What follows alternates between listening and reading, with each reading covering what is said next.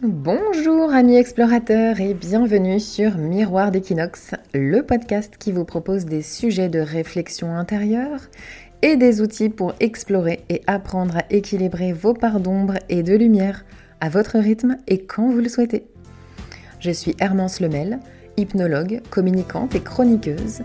Et le fil rouge de ces différentes facettes, c'est de vous aider à toujours mieux communiquer avec les autres et surtout avec vous-même. Ce podcast, c'est la version 2.0 des chroniques des réflexions de mon miroir que vous retrouvez désormais sur www.miroirdequinox.com. Et puis pour être cohérente jusqu'au bout et assumer mes parts d'ombre et de lumière, ce podcast n'est pas édité, vous m'avez donc vraiment naturel. Je vous souhaite une très belle écoute. Hello amis explorateurs de l'ombre et de la lumière. Avant tout, je souhaitais vous remercier de l'accueil chaleureux que vous avez réservé au premier épisode. Franchement, je m'attendais pas à un tel engouement, alors merci.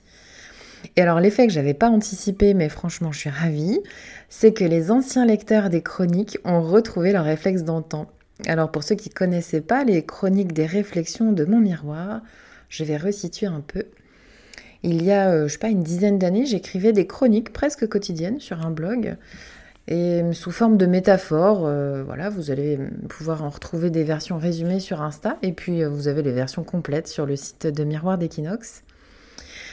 Et souvent, les lecteurs venaient me raconter leurs histoires en privé, et moi, je les transformais en chroniques anonymes pour leur redonner espoir et leur montrer que s'ils arrivaient à distinguer l'ombre, c'est que quelque part, même dans un tout petit trou perdu, il y avait forcément quelque part de la lumière. Alors du coup, ben, en écoutant le premier épisode et en me suivant sur Insta, une de mes lectrices m'a dit Dis donc ton poste sur euh, dire non, est-ce que tu vas en faire un sujet de podcast? Parce que euh, en public c'est trop court, moi j'aimerais bien la version longue. Alors ma très chère copine, fan de sushi et mariée à un paysan breton, Ouais, je sais, t'adores quand je t'affiche comme ça. Voici ton sujet en version longue. Et puis pour tous les autres, bah, n'hésitez pas à m'écrire si vous aussi il y a un sujet qui vous touche ou dont vous avez envie qu'on parle.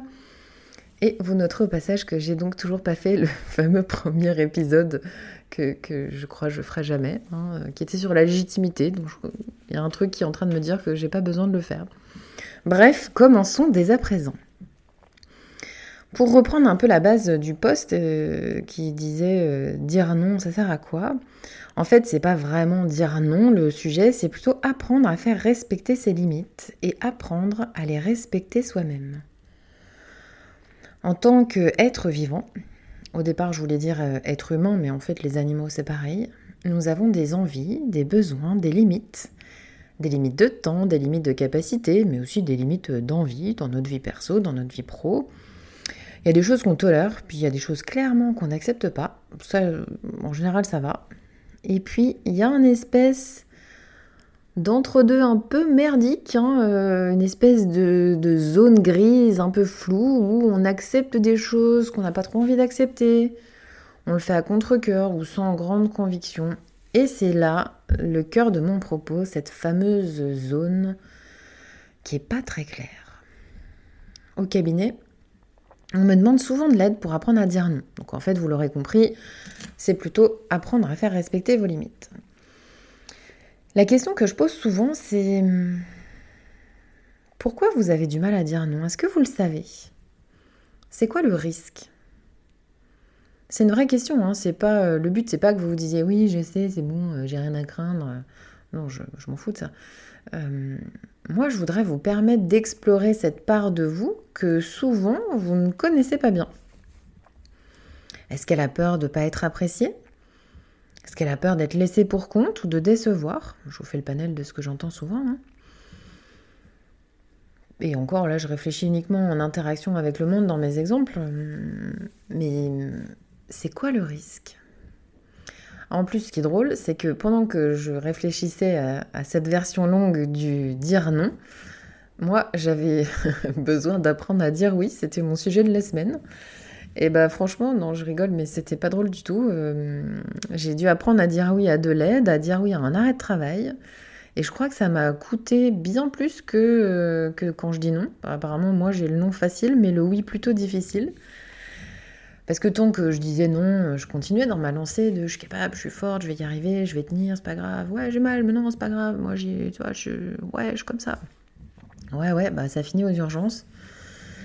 Et en fait, euh, je me suis rendu compte que apprendre à dire oui, ça me permettait à moi de me faire respecter mes propres limites à moi-même. Et du coup, je me suis demandé, mais pourquoi c'est si dur? Pourquoi, euh, pourquoi finalement dire oui, pour moi, c'est compliqué. C'était quoi mon risque à moi? Un exercice que je fais souvent euh, avec mes accompagnés, c'est de leur faire construire leur maison intérieure, en partant du postulat que c'est la métaphore de leur identité, de toutes les facettes de leur vie, de leurs valeurs, etc. Si vous prenez deux secondes là, à quoi elle ressemble votre maison intérieure? Comment elle est construite? Quel effet elle vous fait quand vous la regardez? Et puis pour notre sujet du jour, comment on voit votre rapport à vos limites? Est-ce que votre terrain est circonscrit avec des barrières et des haies? Est-ce qu'il y a une porte? Ouais, parce qu'une fois j'ai une cliente, elle n'avait pas de porte. Quand même euh, étonnant, mais pourtant pour elle c'était évident. Est-ce que du coup tout le monde peut rentrer? Est-ce que tout le monde peut rentrer partout? Parce qu'en vrai ça vous paraît très bizarre, non? Que je vienne avec mes grosses bottes dégueulasses euh, sauter sur votre lit? En fait, en prenant des décisions dans votre maison intérieure, vous imprégnez les décisions de votre vie extérieure. Vous l'imprégnez de cette nouvelle direction qui est plus juste pour vous, mais avec plus de subtilité. Alors vous pouvez définir des choses physiques dans votre maison, mais aussi des autorisations, un peu comme une sorte d'accréditation. Donc vous pouvez euh, changer euh, la couleur, la taille, les fenêtres, etc. Mais vous pouvez aussi déterminer qui a le droit d'aller où. Ça serait comment si euh, votre belle-mère, la grosse relou, qui vous envahit un peu trop, elle était euh, limitée à votre jardin, qu'elle n'avait pas le droit de rentrer dans votre maison? Ou ça serait comment si euh, votre boss, là, qui vous lâche pas la grappe, il restait au portail? Ça serait comment si au lieu d'avoir une énorme muraille de 50 mètres de haut, c'était juste des murs normaux avec un système de sécurité plus subtil? Ce serait comment si vous aviez une pièce dédiée au travail? Et du coup, quand vous sortez de cette pièce, vous n'êtes plus au travail. C'est comme ça que moi, j'ai compris mon risque. Ma maison, elle avait besoin d'un coup de main pour se refaire une santé, et bah, toute seule, j'arrivais pas à tout réparer. Mon risque, donc, c'était de dépendre des autres, de voir que j'avais des limites. Et j'ai compris qu'à tout vouloir gérer toute seule, bah, je m'étais épuisée, ma maison s'était abîmée. Je suis pas peintre en bâtiment, je ne suis pas non plus chirurgien, et c'est donc une de mes limites. Pour votre risque à vous, c'est pareil. Est-ce que ce sera un problème de ne pas être apprécié de votre collègue?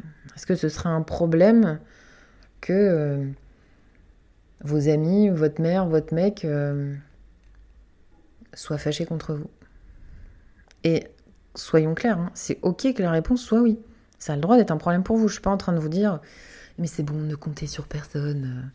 Non, alors c'est pas parce qu'il y en a qui sont un peu extrêmes comme moi euh, qu'on est tous obligés d'être comme ça. C'est ok.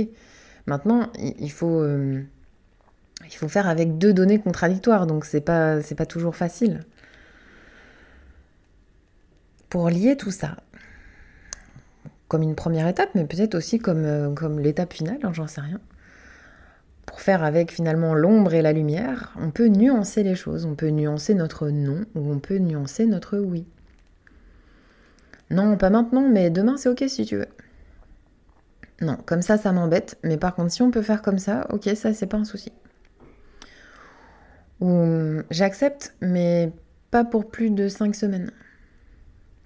Et puis là-dessus, vous rajoutez le non-verbal, le paraverbal, les sourires, la, capacité à être ouvert à la discussion ou à montrer des ouvertures possibles euh, pour que votre interlocuteur comprenne que ça parle pas de lui, en fait, ça parle de vous, ça parle de vos limites. C'est pas méchant, c'est pas agressif, c'est juste pas ok là, euh, comme ça. Ça montre du coup à votre intérieur que vous avez identifié vos limites, ou en tout cas que vous êtes en cours de, process, et puis que vous œuvrez pour les respecter. Et du coup, ben, en faisant ça, vous montrez aussi progressivement au monde extérieur et puis vous allez voir rapidement, hein, vous allez découvrir que la plupart des gens sont OK avec un non ou avec un oui. Et par contre, quand ça passe pas, parce qu'on va pas se mentir, hein, des fois ça va pas du tout, du tout passer, bah, c'est peut-être la relation qu'il faut remettre en question, pas forcément que vous-même.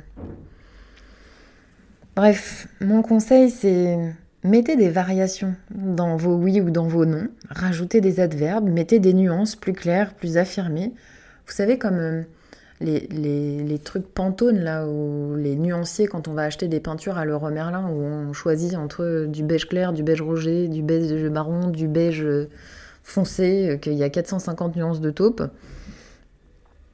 Mettez de la nuance dans tout ça et puis euh, allez explorer vos parts d'ombre et de lumière. C'est toujours le, le conseil que j'ai envie de vous donner. Et je vous dis à très bientôt pour le prochain épisode.